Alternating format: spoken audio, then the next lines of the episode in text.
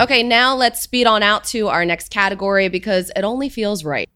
Of course it does, yes. Let's move on to motorsports. The nominees are New Track Record, WTF1 Podcast, The Final Lap Weekly, Positive Regression, a motorsports analytics podcast, Bring Back V10s, classic F1 stories, F1 Beyond the Grid, Sprint Race Show, the Race F1 podcast. Shall we speed through to the winners, Colleen? We shall. The winner of the Best Motorsports podcast is WTF1 Podcast. Congratulations. What an, uh, an amazing achievement.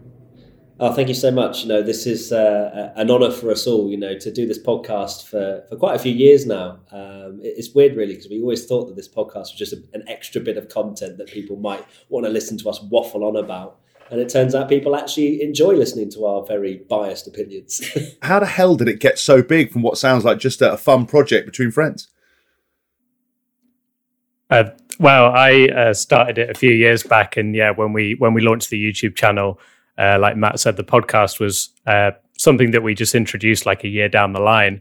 Um, and it just ended up growing and growing. And uh, we've got a huge, um, you know, social media uh, following and community that we've just built up by us being F1 fans and doing content for fans. And that's, uh, I think, really helped us just grow massively. Uh, Katy, you obviously pride yourselves within the podcast of having like a strong female voice. Why is that important to you, and why do you think uh, you know people are taking such good notice of it?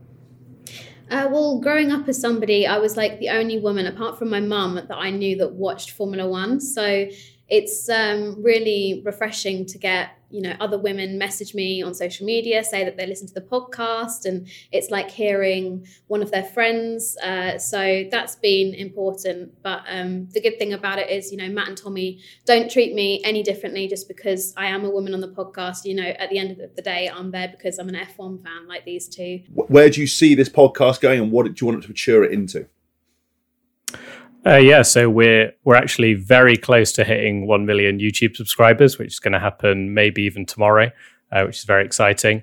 And uh, yeah, it's one of those things where the podcast uh, is growing and growing. We've introduced more things, so we've now got uh, some live uh, doing live podcasts, and we're also hoping to um, bring our podcast to events as well guys, congratulations. Well done. You've, you've, achieved something incredible. Obviously, winning in the, the, motorsports category. I wish you the best of luck in the future.